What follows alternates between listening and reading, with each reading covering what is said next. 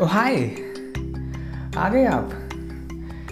हम आप ही का इंतज़ार कर रहे थे, वैसे सच कहें तो।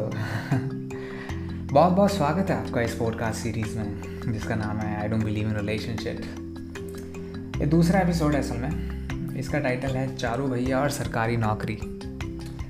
बहुत मेहनत से बनाए हैं। उम्मीद करेंगे आपको पसंद आएगी और आप खूब प्यार देंगे। पसंद आए तो बाकियों को भी सुनाइएगा। चलिए करिए इन्जॉय कुछ बताना वगैरह हो तो ज़रूर बताइएगा। सुनेगा पूरी लेकिन हाँ। पूरी सुन के ही जाइएगा। ठीक है फिर।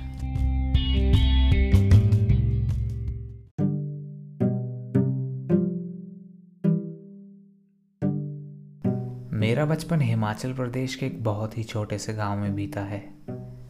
हिमालय के गर्भ में होने की वजह से बड़े बड़े पहाड़ों में हम रहते हैं। एवं आज भी यहाँ रोड कनेक्टिविटी नहीं पहुँची है।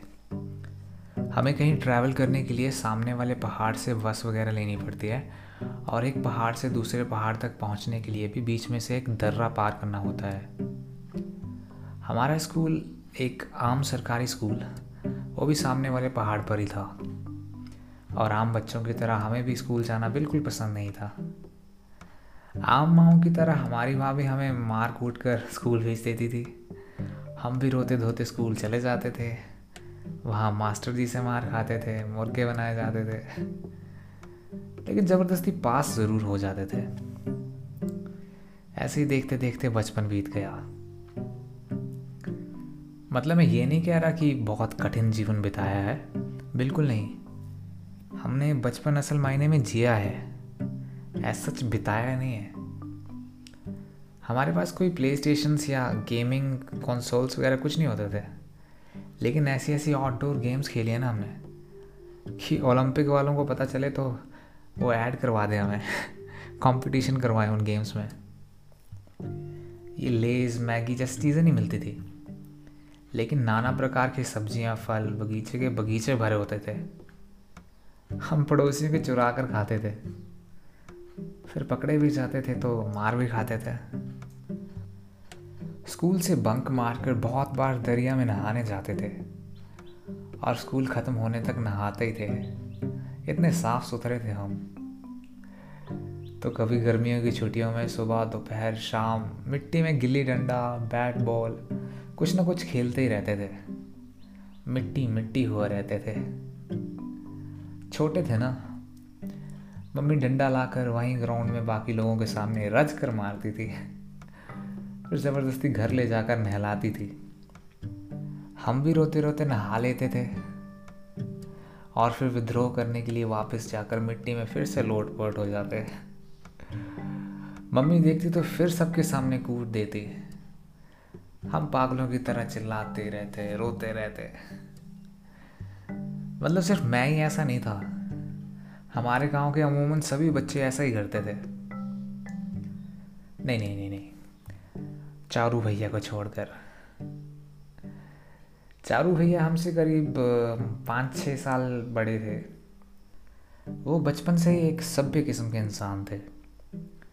गाँव के सभी बड़े बूढ़े चारू भैया की इज़्ज़त करते थे। लाइक लिटरली इज़्ज़त, असल मायने वाली इज़्ज़त। हमारी माएँ भी हमें यही कहती थी कि चारू भैया से कुछ सीखो, उनके जैसा बनो।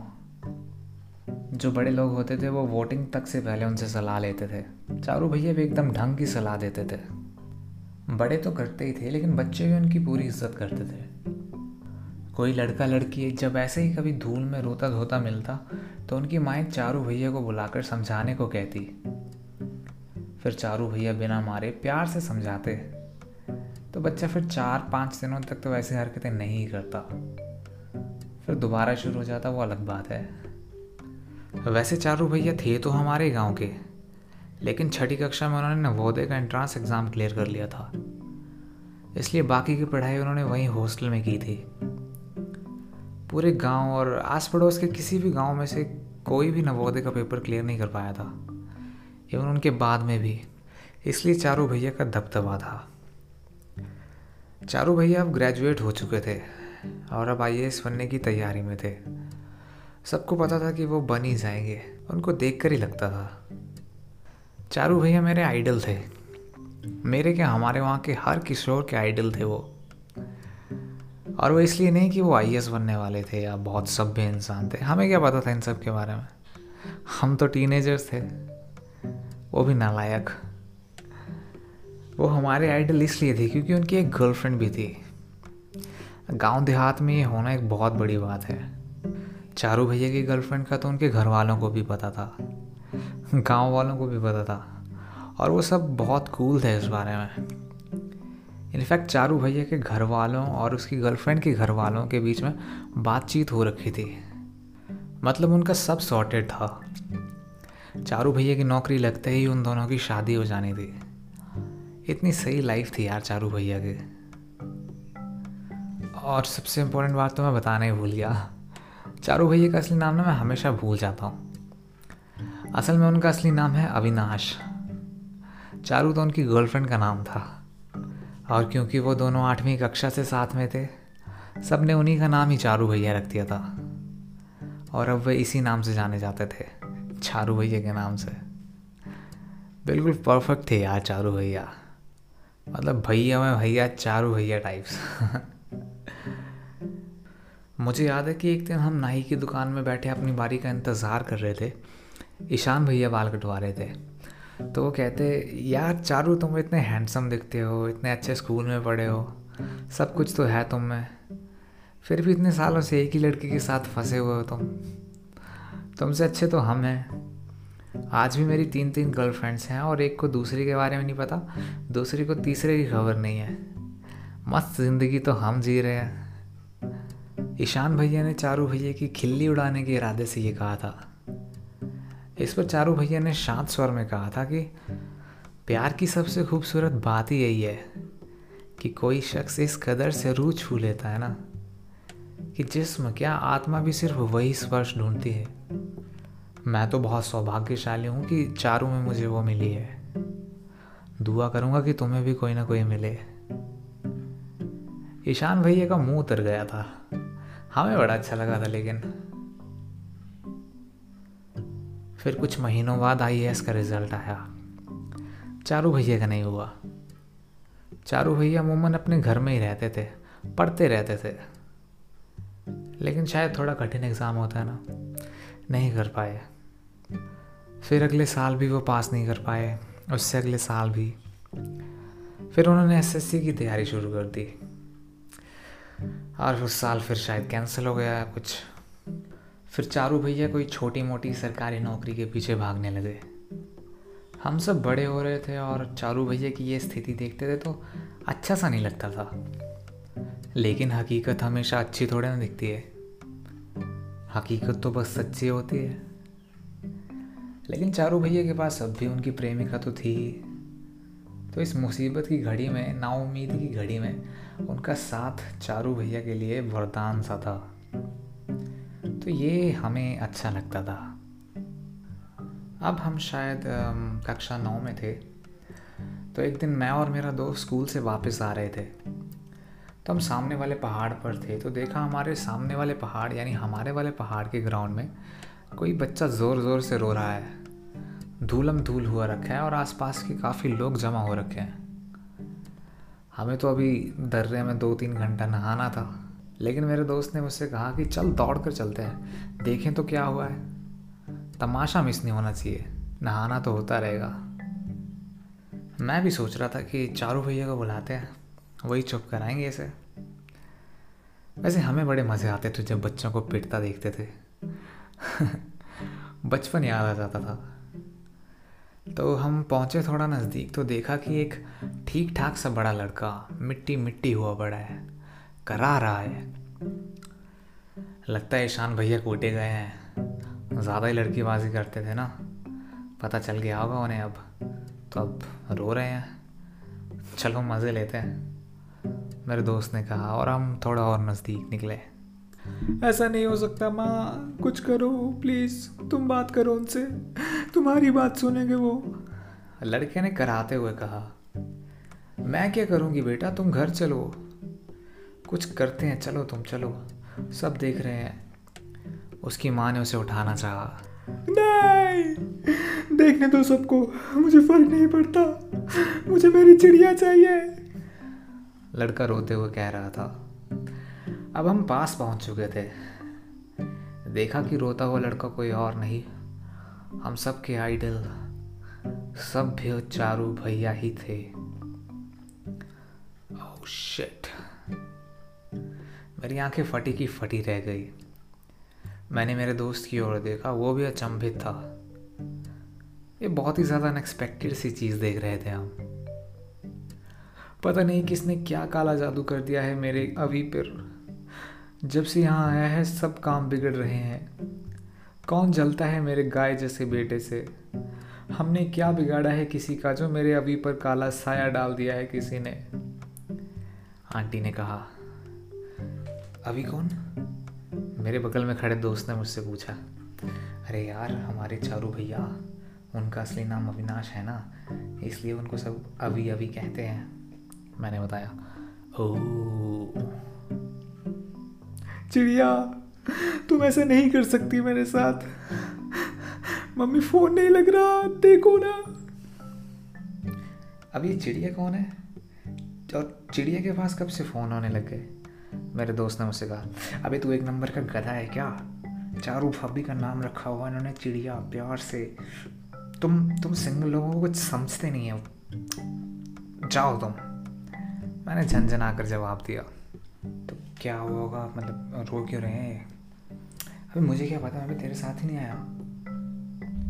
अच्छा। कहीं यार चारू भाभी मर तो नहीं गई? एक्सीडेंट वगैरह से। यार तू शुभ शुभ बोल लेना। चुप हो जा तू। सोना इन्होंने तो हमें मार देंगे। शड़प बहन जी, आप बंगाली बाबू से पूछ लो इसकी। उनका तावीज़ बिल्कुल काम का है। भीड़ में से एक बूढ़ा दर्शक बोल उठा।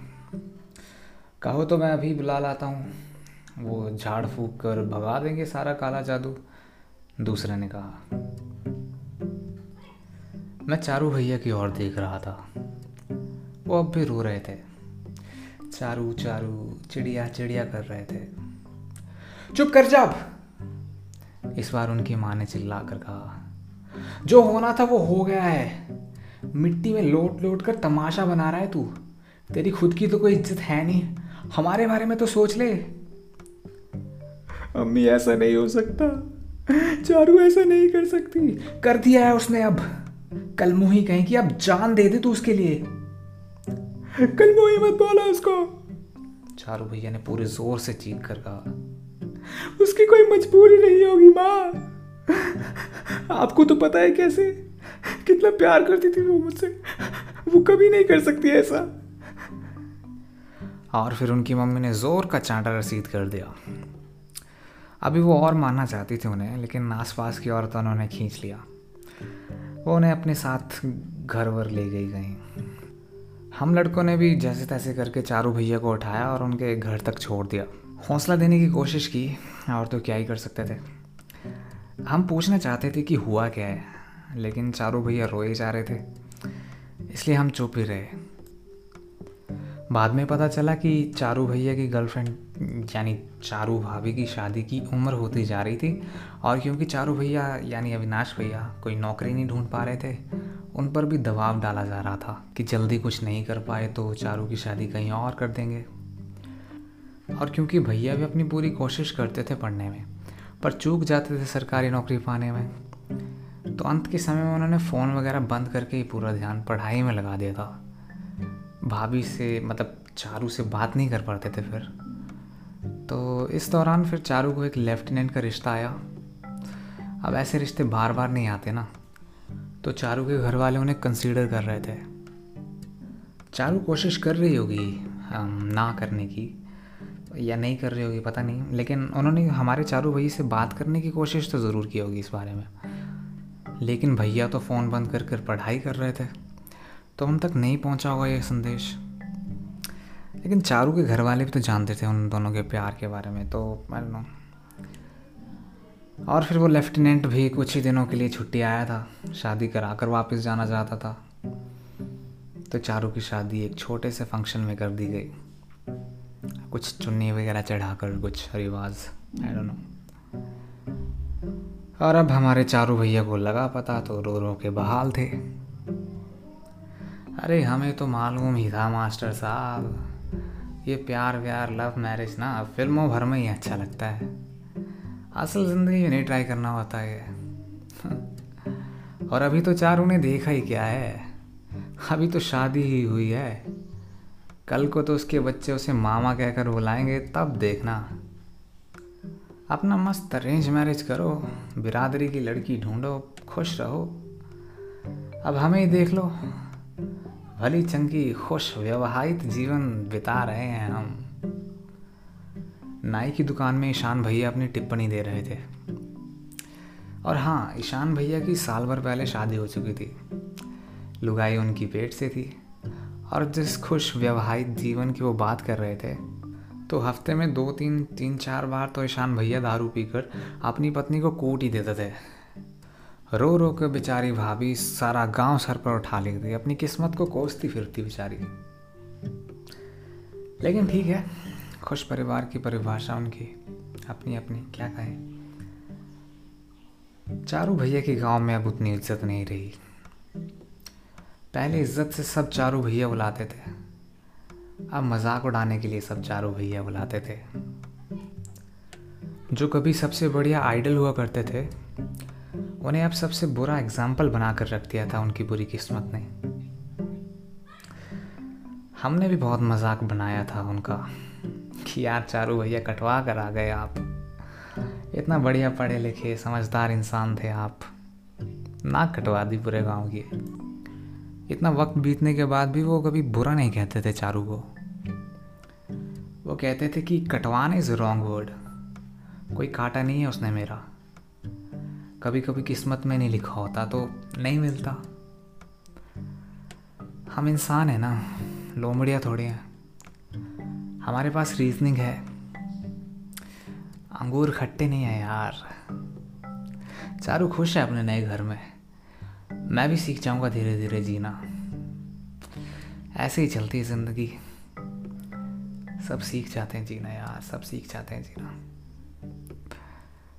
बहुत गहरी बात कही थी चारों भैया ने। लेकिन हमने तो मज़ाक ही उड़ाया था फिर भी। कटे तो कटे, पर चारू भैया जैसा ना कटे। बहरहाल सात आठ साल हो चुके हैं इस बात को।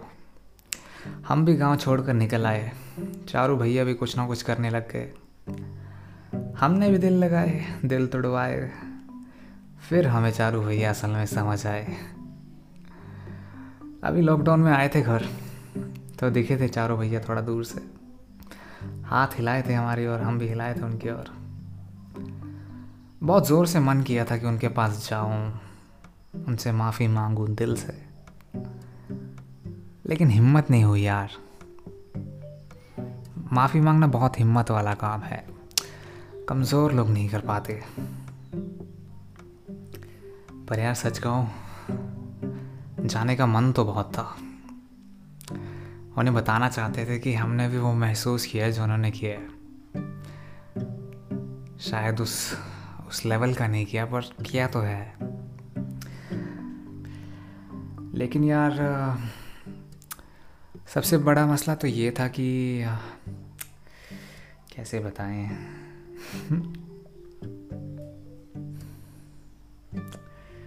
असल में उनका असली नाम नहीं याद आ रहा था यार।